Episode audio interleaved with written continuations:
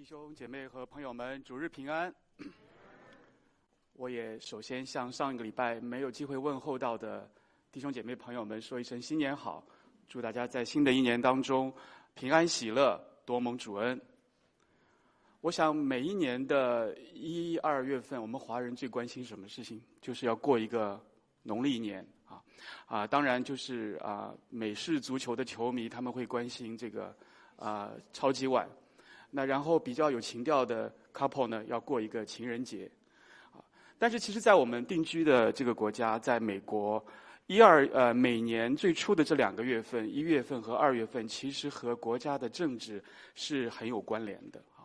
啊，譬如说一月十五号是美国著名的这个黑人民权运动领袖马丁路德金的呃这个生日啊，那不少的公司会在最靠近这一天的。呃，周一会给员工放一天假。可是，当我们享受这个多余的一天假的时候，可能很少人会思想说，啊、呃，金牧师在当时的那个年代里面，他的啊、呃、理想，他的政治诉诉求是什么？可能很少会去考虑啊。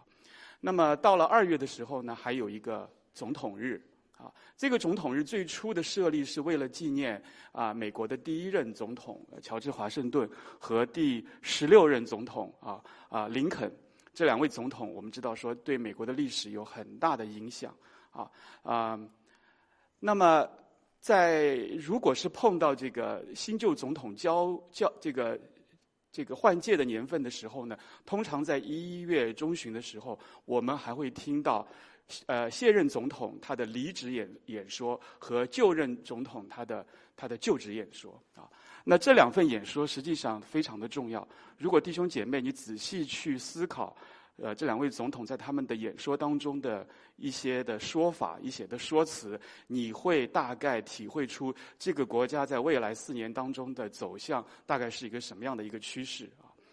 那如果说我们把眼光放得更远一点，我们看到说，在全球的范围之内，在一月、二月发生的事情。可能就会更多，所以其实当我们欢欢喜喜过一个好年的时候，我们不要忘记我们做基督徒的一个责任，就是我们要常常的为一切在上执政掌权者祷告，因为只有当一个国家的总统，他是带领这个国家、带领国家的人民走在一条合神的心意的道路上，我们才能够一直有机会过一个好年。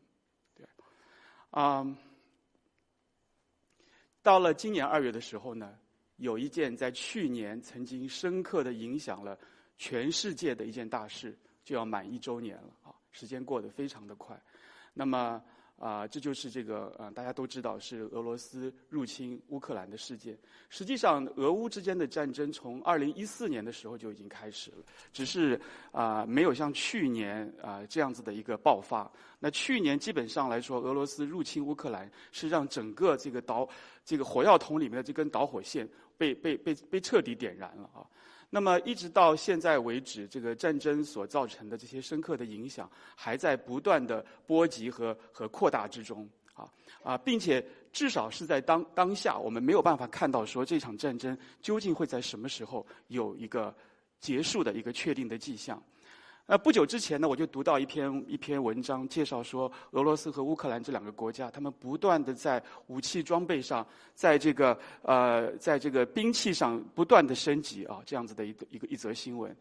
他就让我想到说，今天我想跟弟兄姐妹来分享的《格林多后书》十章一到六节的这段的经文。我们知道说，在现代的战争当中，一个国家、一个军队，它的武器是否优良，它的装备是否先进，会直接影响到这场战争它是胜还是负，是一项非常重要的因素。那同样的，在属灵的征战当中，我们也需要一样需要用精良的武器来装备我们自己，我们才能够在征战中减少对自己的伤害，才能够有更大的机会获得胜利。我们求神啊。引领我们不断地从他的话语当中看到他对我们所说的话，他的光亮和启示。我们首先一起来读这六节的经文，不长，所以我们就一起来读。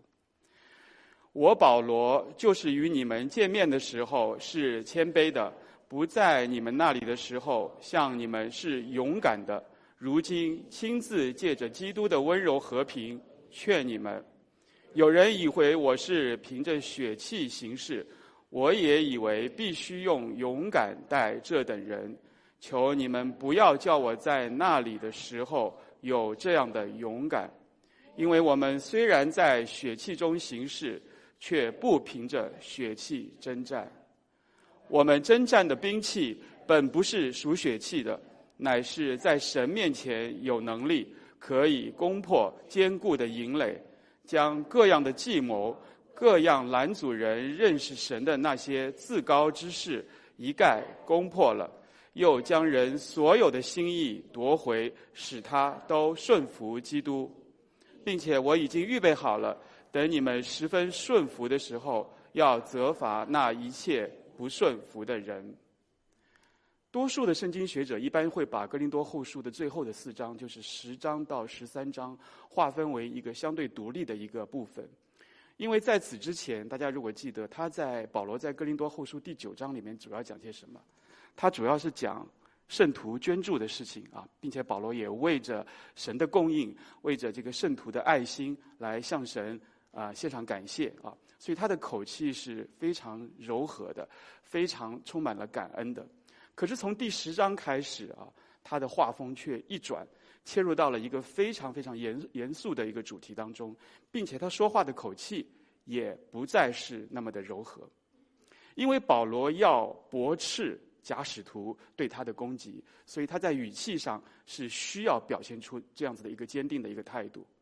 但是呢，同时呢，因为他写信的对象还是哥林多教会这些被蒙蔽的、被影响的信徒，所以他虽然是在话语当中有责备的意思，但是还是更多体现出了一个为父的心肠。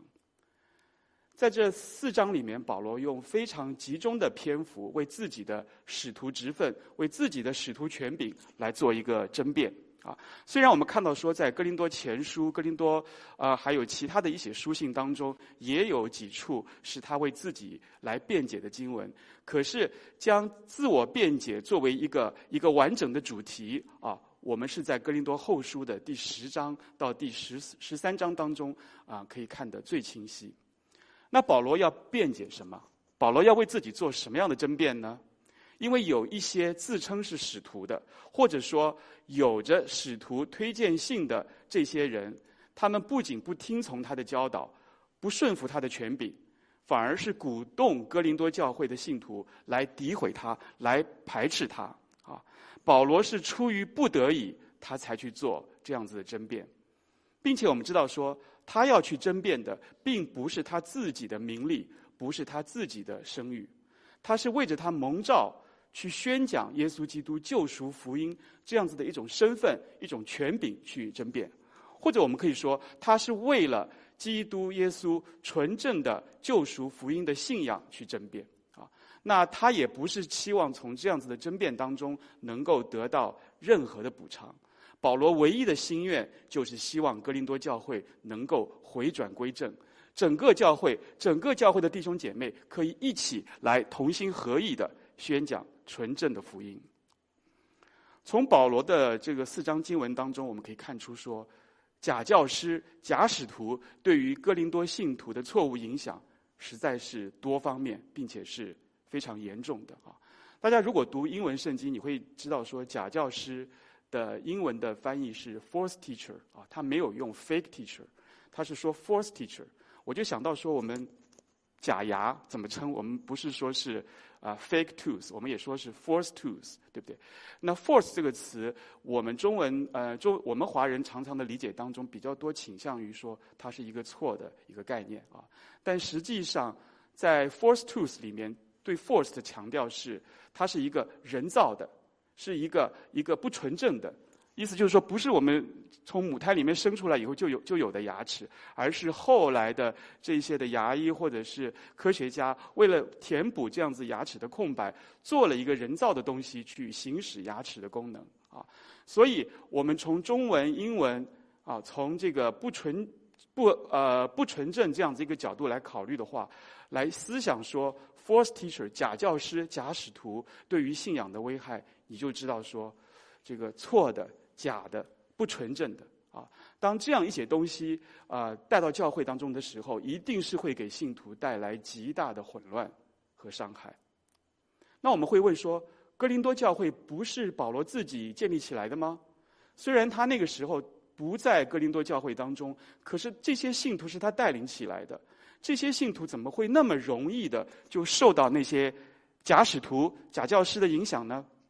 我想有一个很重要的原因是，虽然这些信徒是蒙召信主的，但是他们还是不断的把他们在信主之前的那种价值观、那种想法、那种喜好挟带进教会当中。他们的生命没有经历过一个完全的翻转和更新，所以他们仍然是在用属世的东西在在影响彼此，在塑造彼此。啊所以我们看到说，不论是这些信徒自己，或者是哥林多教会，或者是保罗，在这样子的一种混乱当中，呃，陷入了一种非常受到亏损的情形。那哥林多教会的信徒，他们不能接受保罗的一个事情是，他们不能接受保罗表现出来的温柔和谦卑。为什么？因为在希腊罗马社会的这个普遍的文化观念当中，我们说一个人谦卑，就是骂他没用啊，就是骂他是一个懦弱的，是一个、呃、没有领袖特质的一个人。这个人是不能够领导教会的。那么在这样子的一种文化社会环境当中，我们可以想象的出来说，一个假教师，一个假使徒，他的能言善辩啊，他的这个滔滔不绝，他外在的这个外表的这个这个这个。呃，华丽啊，就非常非常容易受到这个普通人的追捧。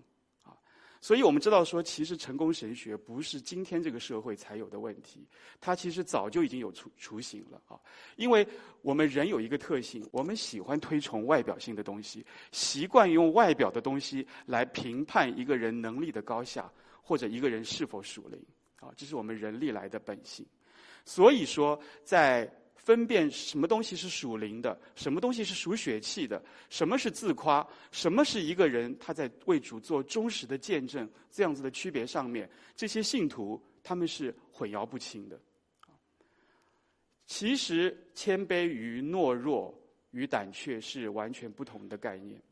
一个人如果他灵里是谦卑的，表示说他愿意顺服在主的权柄和旨意之下，因为主是他。唯一可以依靠的力量，所以他反而是能够靠着主，在捍卫真理的时候，表现出勇敢的特质。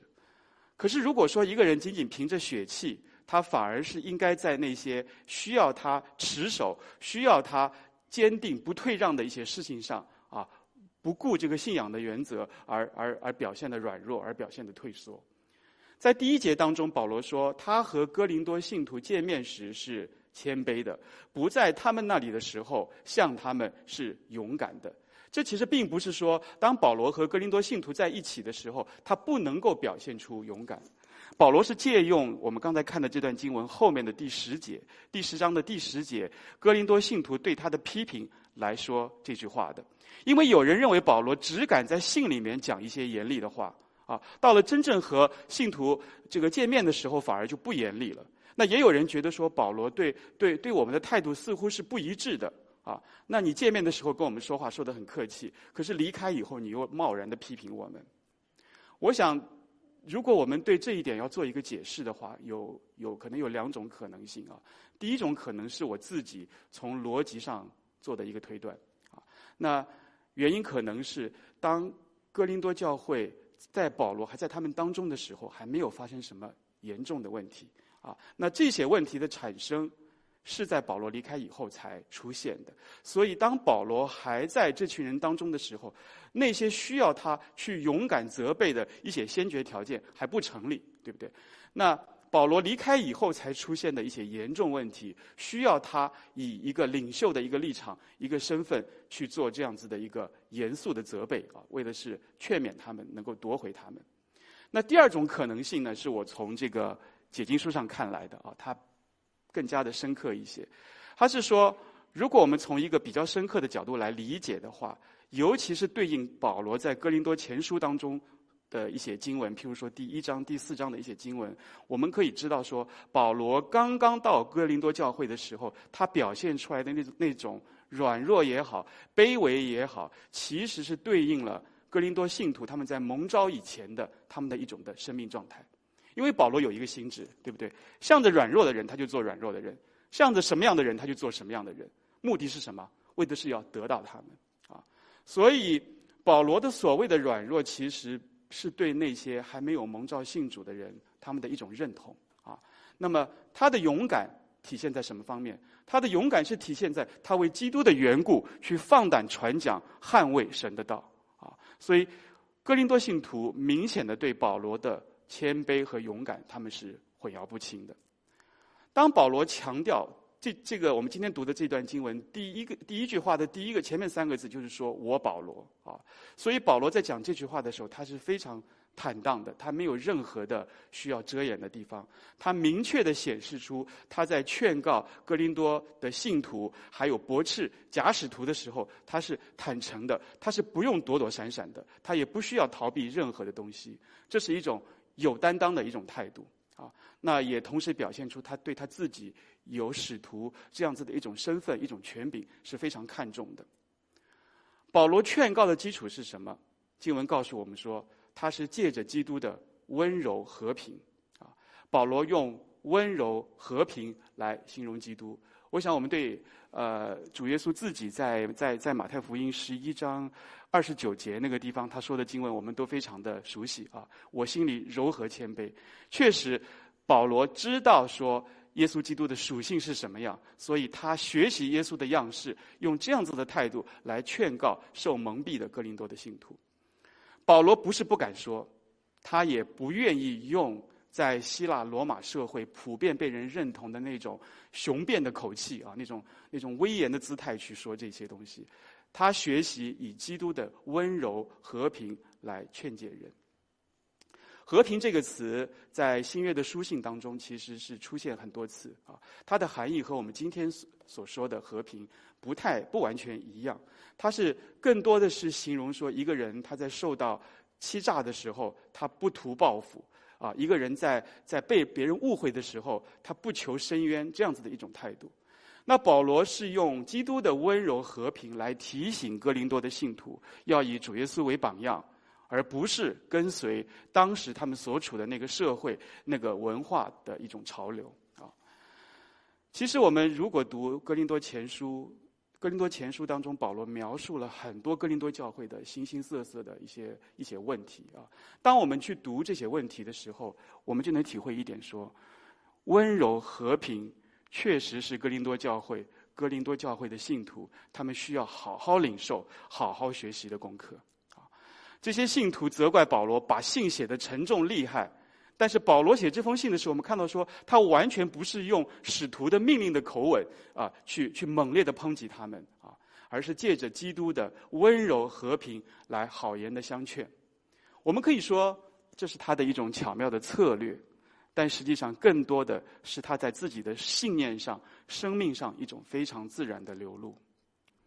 我们看到说，哥林多的信徒他们对保罗所传讲的基督福音的一种误解，其实是停留在一个非常基本的层面上啊，就是就是说，他们的根本的问题是没有明白说，基督徒的谦卑和人的胆怯这两者之间有什么差别。他们也不能领会宣扬基督福音需要靠着圣灵的大能，啊，所以他们对成功的理解、对成功的定义和基督的福音本质，在根本上可以说是对立的。所以保罗就是要让他们明白说，能够改变人心的不是夸夸其谈的言辞，不是这个光鲜亮丽的外表，而是主的话，是圣灵的工作。我想，今天这仍然是我们所有服侍主的弟兄姐妹，我们需要常常提醒自己的地方。因为按着老我和血气，我们每一个人其实都可能会掉入像格林多信徒他们所掉入的那种泥潭当中。那到了第二节的地方，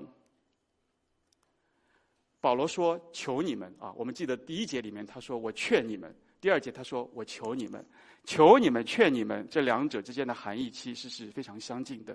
保罗把他自己放在一个一个一个恳求者的地位上啊，但是呢，同时呢，他又不表现出有丝毫的这个退让，丝毫的这个懦弱啊。他劝告哥林多人不要逼他表现出那种勇敢，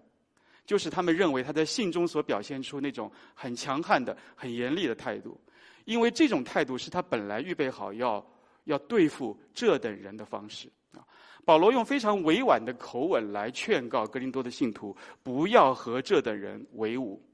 但是如果说你们一直不听劝告，一直改不改变的话，那么有一天，当我到了你们那里的时候，我也要用这样子的一种方式对你们采取强烈的行动。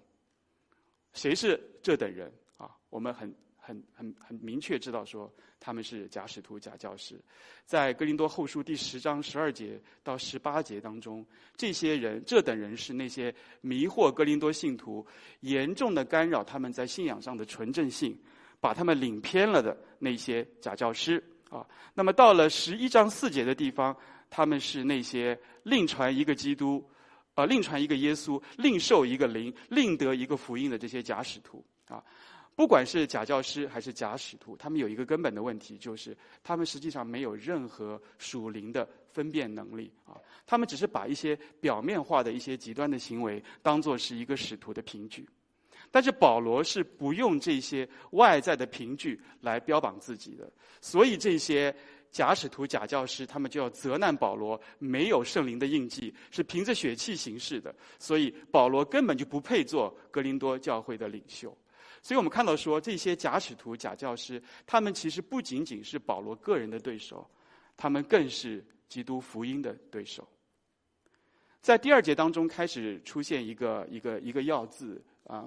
血气啊，血气。我们知道说血气其实就是呃肉体啊，就是呃肉身、情欲啊这些词，我们今天常常会提到的。英文当中，譬如说像 flesh、像 worldly 啊啊，都是这样子的一个意思。血气指的是什么？它指的是一个人啊天然的、没有重生的旧的一种性情、一种生命。在保罗的书信当中。他对肉体的引申含义其实是相当深广的。他常常用这个词来描述一个人啊堕落的人性，一个人所犯的罪，一个一个人他对神的悖逆啊。那这一些概念其实都有一个共同的特点，就是说一个人以自我为中心，把神推开。可是很有趣的地方是，反对保罗的这些人，这些假教师、假使徒，他们也用肉体的概念来批评保罗。他们打着圣灵的幌子，批评保罗说：“啊，不够有魄力，然后讲到仅有三流的水平，啊，然后没有属灵的背景，然后没有这个特殊的意向，啊，然后不具备领导的能力，然后也没有耶路撒冷教会给他的推荐信，等等等等。所以他们就对保罗这个人得出了一个一个结论：啊，他是不属灵的，他是属肉体的。”这个就是第二节一开始保罗说：“有人以为我是凭着血气行事”这句话的缘由。保罗在第一节当中，他用勇敢和谦卑做一个对比，来作为他论证的主题。到了第二节的时候，他就单单的引申发挥勇敢这个概念。他对有人认为自己不够勇敢的回应，和他在哥林多后书四章十节那里所说的其实是一致的啊。保罗说：“我身上常常带着耶稣的死，是为了要效法他的死。这是一种什么样的死？他学习基督的死，是一种自己卑微、存心顺服，以至于死，且死在十字架上的死。这样子的死，假教师、假使徒，他们能够明白吗？他们是不能明白的，因为他们和这些受蒙蔽的哥林多信徒所认为的勇敢，不过是一个人的血气之勇。”但是血气之勇，恰恰是保罗他他不耻的，他回避的，他竭力要回避的，是他定义要定死在十字架上的那种旧的生命啊。所以我们看到说，其实这两方在血气、在勇勇敢的定义上有一个根本性的不同，因为他们所看的标准。所所站的这个这个这个基本的这个界限是完全不一样的。当保罗说他必须用勇敢待这等人的时候，就意味着说他要勇敢的迎战自己的对手，他要借着主的真理，要借着耶稣所赐给他的一一种新的生命，去面对反对他的人，呃，出于血气对他的毁谤啊。然后到了第三节当中，我们就看到说保罗从血气引出了。征战的概念，就是我们今天讲到的一个主题啊。他在这个地方再一次的以子之矛攻子之盾啊，血气在这个地方成了保罗对这些假教师、假使徒的一种反讽啊。当假使徒们讽刺保罗没有圣灵充满的记号的时候，保罗怎么回应？他说：“我不靠这些来标来标榜自己啊，虽然我暂时还是要活在肉身当中，要活在这个受造的属世界的有限的存在当中，去受神的嘱托去传福音。可是我不凭着血气来征战。”我们刚才已经说过，血气代表的是一个人他在重生之前的光景。那么，当一个人在重生之后，他就要靠着圣灵来得生，要靠着圣灵来行事，也要靠着圣灵去面对各样的征战。保罗其实完全没有否认说，他还是活在这个世界上，这个世界仍然是他活动的领域啊。可是这个领域不能支配保罗的工作，因为保罗所依靠的力量。他所做工的手段方式都不是这个领域所提供的，他做工的目的也和这个领域其实毫无关系。这个当中其实有一个有一个吊诡，有一个反合性。可是这样子的反合性显然不是保罗的对手，他的反对者或者说是受蒙蔽的哥林多信徒能够清楚明白的，因为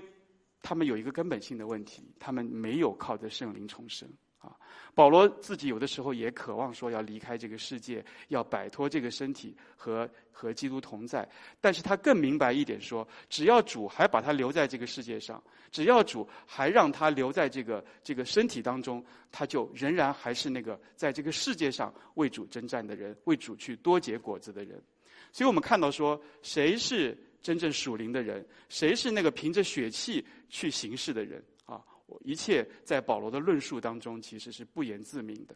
我们也看到说，成功主义价值体系的导向在根本上就是完全颠倒的。所以在属灵或者是属世界的定义上，保罗和他的对手他们的理解啊，他们的主张一定是一定是完全背道而驰的。接下来我们看到说，征战的概念就成了保罗论述的中心啊。这张图片上的保罗是梵蒂冈博物馆以外面的一尊保罗的雕像啊。我想我很多弟兄姐妹可能跟我一样，我们对保罗的这个理解，如果我们在脑脑中想象一下保罗是一个什么样的人，可能多数的印象是他在在书写啊，或者是他在思考的时候的一种状态啊。可是，在这幅雕像当中，我们看到说，保罗是一手拿书，一手持剑啊，一方面。他强调了保罗在这个书写上、在文字上、在属灵上留给我们后代基督徒的这些宝贵的遗产。可是，他也其实强调了一点：保罗他的一生都是在为主征战的，这是他的生命的状态。事实上，保罗在他的书信当中，其实常常把为主做工比喻成是为主征战，像林后的六章七节。林前的九章七节，还有像罗马书十三章、帖撒罗尼迦前书、以弗所书，很多地方都都都是提到属灵的征战。但是这一段经文是非常明确具体，而且是就是讨论了很多有关于属灵征战的一些细节的问题。譬如第四节的前半句，他就谈到了这个征战的兵器啊；第四节的这个这个后半句到第五节讨论的是征战的范围、呃对象还有目标。到了第六节的时候，他是具具体谈论说这场属灵征战和哥林多教会的关系是怎样的啊？保罗说他不凭着血气征战征战，那么他在征战的时候所使用的兵器一定也不是属血气的。这个是保罗他在语气上、在意义上的一种加强。既然在血气中是有限的。是旧的，是是已经过去的事情。那么，如果说我手中持着的兵器是血，是属血气的，显然也是不适合在用在属灵的征战当中啊。因为这个兵器怎么样，它的很可能是火力不够强大，或者说根本是在目标上，在准准心上是存在偏差的，会打偏的啊。那么在，在这句当中，保罗其实用了在希伯来文法当中代表最高程度的一种强调法，来表达一件事情，就是在神的面前有能力啊。如果我们把这句话直接的翻译过来，意思就是说，在神的面前，乃是为了神有了最大的能力。所以我们看到说，保罗在这里的对比，他已经不再只是一种能力的类别的对比。或者说不再仅仅讨论说这个兵器是属灵的还是属血气的，他乃是要更加强调说，究竟是什么东西让这个兵器赋予了能力，或者说这个兵器是靠着什么而具备了能力，或者说是谁可以判断这个兵器有没有能力？保罗的反对者们使用的是属血气的标准，因为他们看重的是坐在人的面前。啊，他们的能力标准无非就是人的知识才干，是一个人是不是能够能言善道，有没有八面玲珑的手段，啊，他的个人魅力怎么样？这些东西保罗一样也没有。但是保罗知道一点，这场征战的性质是属灵的，他就不能用属世界的手段去完成。所以在神的面前大有能力，是他努力的目标，因为只有圣灵才能赐给他在征战当中得胜的能力。到了四节后半句和五节，保罗连续提出了属灵兵器的四种功能啊。那么在在用词意义上和希腊哲学还有犹太教神学的背景有很大的关联。保罗所说的兵器是属灵的，所以才被神赋予了能力，也才能够攻破坚固的营垒。那么这个属灵的兵器究竟是什么？为什么它能够有如此卓越的能力？啊，我们可以从哥林多后书的不同的章节当中做出一些一些归纳。可是他在以弗所书的这个第第六章十三到十八节那那那个那段当中，我们弟兄姐妹非常熟悉的这段经文里面，可以看到说，他更加具体、更加直接的去罗列了一些做一个基督精兵的人所应该具备的这些基本的要素。像福音的真理、公义、平安的福音、信德、救恩、神的道，还有靠着圣灵的多方圣灵来多方祷告祈求啊，这些就是保罗有力的全备的兵器。我们看到说这些东西没有一样是可以靠着血气得来的，他们也不是假教师、假使徒所认定的这些属世标准可以去衡量的。在这段经文当中出现了一个概念“营垒”啊，其实营垒和兵器都是啊，相对于战争而言，他们是相互对应的一组概念。在保罗生活的年代当中，营垒通常是一个城市的最后一道的坚固防线，因为城市的周围通常一般都有城墙做维护啊。可是守备军还是会在这个城市最核心的地方啊。可能是他们的这个这个城市的最高领导者，呃，这个所在的这个地方，在营垒的这道防线上布置更加集中这个精锐的兵力，或者说是更强大的火线啊，为的是让防守的力量能够在面对敌方进攻的时候，能够做最后的抵抵挡。那换句话说，如果这一道营垒被攻破了，表示说这个城市整个也就也就沦陷了啊。一个人的心思意念藏在他的最深处，他就是一道看不见的营垒。我们都曾经有过悖逆神的时候啊，我们曾经都有过罪。当罪在我们心里面发酵的时候，它衍生出来的那些对真理的误解、那些顽固的偏见、那些以自我为中心、那些体贴肉体、体贴私欲这些东西，就是人心里面最大的、最强大的一道防线。其实人类的一切的核心问题，就是在于他对神的悖逆啊。所以保罗在打这场属灵征战的时候，他的一个目标就是要回转人的心思意念，让那个悖逆的成为顺服的。攻破的原文是拆毁啊。其实你仔细想，攻破和拆毁这两个词的不同含义，你会体会到说，拆毁在意义上。表达的更加的强烈，它也更能够体现出属灵武器的巨大的威力。计谋和心意在原文当中指的是一个人的推理能力，一个人的思考能力啊。这两种能力在我们今天是啊，我们在在在不管是在是读书、在工作啊，或者是在呃做事方式，我们非常推崇的这两种能力本身是非常好的啊。可是如果这两种能力，变成是那种让人远离神、背逆神和耶稣基督十字架救恩真理完全对立的一些知识啊、一些成就、一些学说、一些主张啊的时候，这些东西就变成了是是一个很危险的东西，因为他们会和人的天天然的罪恶相互交缠在一起啊。那很可惜的就是说啊，这些东西也是历来是成功主义者他们所所看重的啊，这些普世的一些价值。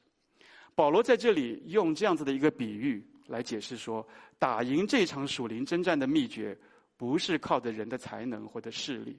一个人想要得胜，他所依靠的是神真理的能力、圣灵的能力。而真理或圣灵的能力是可以推翻、可以拆毁那些靠着人自己的推理能力啊，靠着人自己的思考能力所建立起来的抵挡耶稣基督十字架救恩真理的思想体系。他是可以去扫清那些拦阻人去认识人、呃认识神、接受神的这样子的一些意识，可以帮助那些听到福音的人，他们在心思意念上不再去体贴自我，而是完全。愿意降服在基督十架的救恩的真理面前，所以保罗在这里告诉我们的是怎么样去打一场征战。他没有告诉我们说要使用什么样的兵器，可是这重要吗？其实我觉得并不重要。重要的是要在神的面前有能力。只要在神的面前有能力，任何的命兵器都会被赋予能力。所以我们看到说，教会当中的每一项圣工，弟兄姐妹手中的每一项服饰，只要是照着主的心意去做的，只要是靠着圣灵的能力去做的，他就一定会蒙神的喜悦和祝福。在罗马书十三章当中，保罗其实还指出了属灵兵器的另外一种特性，啊，在这个。这个经文当中，第一句就说：“黑夜已深，白昼将近。”这是黎明之前最黑暗的时刻。它其实是非常形象地告诉我们说，虽然我们所处的世代是弯曲悖谬的，是黑暗邪恶的，可是这样一种光景已经越来越临近于它的终点。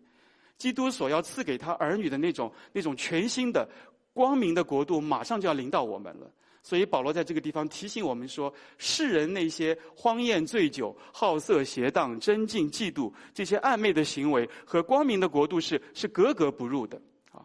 在在白昼将近这样子的一个一个至关紧要的时刻，我们要靠着神的恩典，要靠着圣灵的大能，以基督精兵的身份，在行事为人上和自己所蒙的恩典相称，和自己被召的位分相称。在等候基督再来的时候，我们应当不住的警醒祷告，不住的呃这个这个警醒守望，并且并且把我们美好的见证，把我们崭新的生命活在世人的面前。当我们越是处于乱世当中啊，越是活在黑暗笼罩的这个环境下的时候，我们就越是不能够闲懒，反而是要殷勤的，要光明正大的为主多做主工。当我们看自己如同是在白昼当中的时候，就好像是活在耶稣基督已经再来的那样子的景况当中的时候，我们身上这些暧昧的行为就一样也不能再存留。当我们效法耶稣基督的榜样来行事为人的时候，我们的美好的见证就是胜过黑暗势力的光明的兵器。我们看到说，哥林多教会和哥林多教会的信徒他们所面对的问题。对现今世代的基督徒来说，其实并不陌生啊。怎么去分辨什么是神所赐的权柄？如何能够靠着圣灵的能力来装备自己，多做基督福音的工作？如何能够深切体会到夺回人的心意，它的必要性和紧迫性？我想，这对我们今天很多人来说，同样还是一个难题。借着保罗在这里的教导，我们看到说，当保罗在面对哥林多教会的种种的问题的时候，他不凭自己的血气，而是借着基督的温柔和平去劝诫那些受蒙蔽的信徒。他勇于面对一切的拦阻，他以在神面前有能力的属灵的武器来装备他自己。他为的是在人心这个战场上，这个最隐蔽也是最艰难的战场上去为主做为主征战。他要将人所有的心意夺回，使他都顺服基督。我们看到说，想要得着更多的失丧灵魂，我们就要求主不断的帮助我们，不断的做回转的工作。不仅我们是劝别人回转向神，我们自己也是如此。啊，有一个。弟兄啊，他和我一起在神学院修课啊。有一次在我们团契分享的时候，他讲到一件事情。他认为说，现在有不少的这个教会，不管是华人教会还是美国教会，非常注重一件事情，就是教会的这个所谓的增长啊。他说增长非常的重要，可是很多教会忽略了另外的一件事情，就是去引导信徒认真思考一些最基本的信仰问题。譬如说，神是谁？我是谁？人类一切问题的核心要素是什么？教会是什么？基督和教会的关系是什么？福音是什么？什么是真正在传福音？啊，身为基督徒，我真正明白我自己的属灵光景吗？他的分享其实给我非常非常大的触动。我们。我们常常可以把一些聚会、一些活动办得有声有色，可是我们没有办法吸引他们，吸引慕道友留下来听福音。我们可以去背诵圣经的经节，可以做很很很动听的祷告，可是我们却缺少能力啊，去带领一个人真正有效的领他们悔改信主。我们热心的帮助慕道友，可是我们有多少人愿意花时间、长时间的在暗处为他们的灵魂得救来祷告？我们也结出不少福音的果子，可是我们有多少时候去关心这些果子，他们的生命上有没有长进？我自己常常在祷告里面问我自己：我们今天所做的努力，是不是常常被局限在了一个所谓人本主义的框架当中？什么是人本主义？人本主义就是以人为本啊！在这个框架里面，在人本主义的框架里面，可能什么都有了，可是缺少的东西是什么？神被推出去了。啊，然后我们基督教信仰的一些本质的内涵、一些实质的内涵被推出去了。弟兄姐妹们，我们实在是生活在一个非常险恶的时代当中。这个险恶的时代最大的一个一个难题是，让我们不觉得我们生活在险恶的环境当中。我记得二十多年前我在第一次读《天路历程》的时候，我怎么也不明白，为什么这个天路客他一路历经千难万险，可是最后是在。在这个五光十色，在这个繁华喧嚣的这个虚华市，受到了最大的逼迫，而且不仅是一个人的逼迫，是来自于一大群人的逼迫。有一个和他同走天路的一个一个一个一个角色叫敬忠，没有在别的地方为主殉道，就是在虚华市这样子的一个地方为主殉道。我们基督徒所面临的最大的逼迫，很可能不是在肉体上受折磨，也不是在精神上受到压制。是那种我们看不见、我们感受不到，可是就好像是在清水煮青蛙一样，让我们在这个世界当中，在我们的血气当中不断沉沦下去的诱惑，很可能才是魔鬼撒旦在这个世代当中加给我们所有基督徒的最大的逼迫和挑战。所以弟兄姐妹们，我们要常常彼此提醒，千万千万不要落入魔鬼的伎俩当中。图上这一位啊，是这个在珍珠港事件当中立下显赫战功的这个日本联合舰队空中攻击队的总指挥渊田美津雄。弟兄姐妹们，如果还记得，张牧师在二十多年前在讲道里面讲过他的故事啊。啊，一九四一年十二月七号的时候呢，渊田美津雄率领第一波攻击的这个一百八十三架轰炸机、鱼雷机和护航的战斗机，从夏威夷以北四百公里的地方起起飞。那么到了珍珠港上空的时候，他就向着这个呃赤城号航空母舰发出了一个最有名的一个一个电报“虎虎虎”啊，就代表这个这个袭击已经成功了。弟兄姐妹们，如果看过美国和日本合拍的这个“虎虎虎”这个电影啊，你会记得开场的场景是一大群的日本的官兵在这个呃联合舰队的这个呃这个这个军舰上迎接这个山呃山本五十六的这个就任啊。那么在电影当中，第一个讲台词的，第一个讲这个这个代表剧情台词的这个角色，就是渊田美津雄。他在电影里面的那个形象是非常的张狂啊，非常的不可一世的。嗯，所以在战后的时候呢，渊田美津雄被日本奉为是战争的英雄。一九四五年的八月八月五号的时候，也就是美军向广岛投原子弹的前一天。本来在广岛参加军事会议的渊田，因为接到这个海军司令部的一个命令，他必须要返回东京去述职。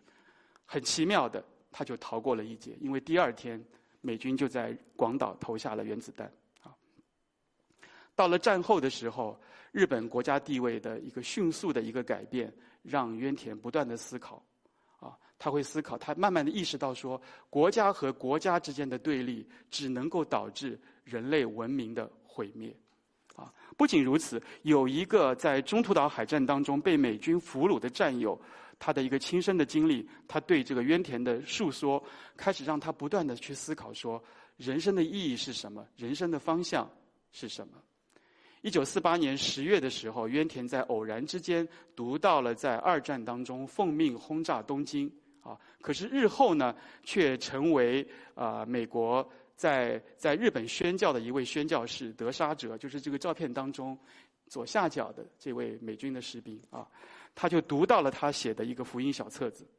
那么之后，渊田就反复的去读《路加福音》二十三章当中那一段曾经引导德沙哲悔改信主的经文。就是主耶稣为那些把他钉上十字架的人所做的祷告，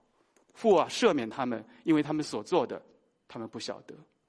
圣灵从此在渊田的心里面大大的动工，他决定接受主耶稣做他个人的救主和生命的主。也从这个时候开始，他开始爱上了读经，爱上了祷告，他心里面常常有从主而来的平安和喜乐。渊田开始四处布道，不断的领人悔改归主。啊，他不止一次的公开做见证说，说我确信日本要走的道路，不是共产主义，也不是帝国主义，而是走向基督信仰的生活方式。我相信，唯一能使整个世界和平的答案，就是耶稣基督。今天，当我们为俄罗斯、为乌克兰的战战争祷告的时候，我们也要为从这个方向来祷告，因为所有人类一切问题的最终的答案，在耶稣基督的救恩那里。渊田这一个曾经笃信战争是日本唯一的出路，啊，他执着于个人民族意识的这样子的一个战争狂人狂人。这个似乎是最不可能被耶稣基督的福音所得着的浪子，他最后成为了传扬基督救赎福音，为了这个救赎的福音去不断征战的一个勇士。我们看到说，从珍珠港到加略山，虽然是相隔了千山万水，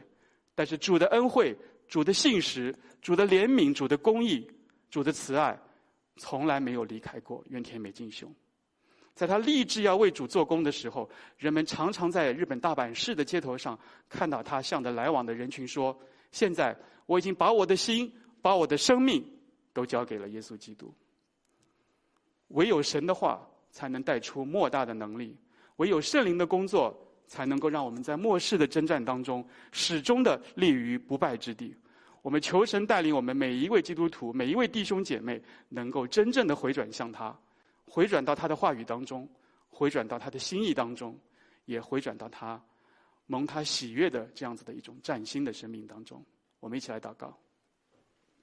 主，我们感谢你今天借着保罗的教导所传递给我们的话。主，真的是我们来向你求啊、一个更新的工作，一个回转的工作。求你带领我们，帮助我们。在幕后的世代当中，祝，我们真的是活出一个与我们所蒙的恩典、所招的位份所相称的一个新的生命。祝，我们求你帮助我们，我们我们感恩祷告，是奉靠我主耶稣基督宝贵的圣名。阿门。